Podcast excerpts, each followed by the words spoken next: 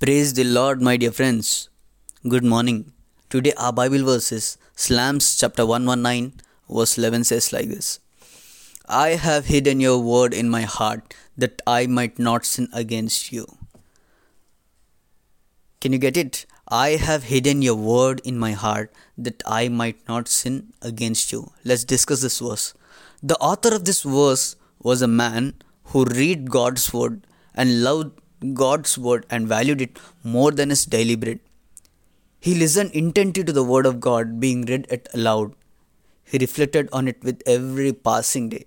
He meditated upon it morning by morning and stored in his heart at the close of each day.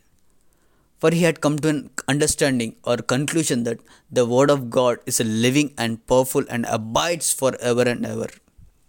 My dear friend, the verse that I might not sin against you.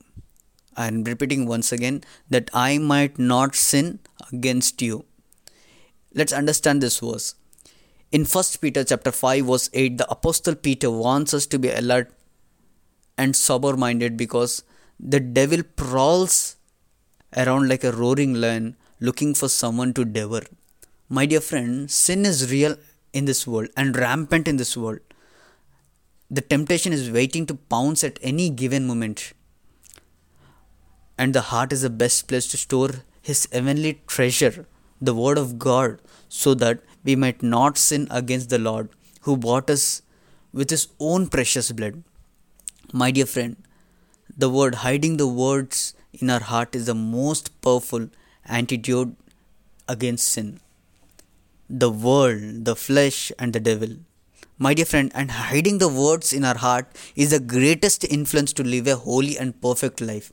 Day by day, let us hide more of God's word deeper within our hearts, for we desire to be holy as our Father in heaven is holy.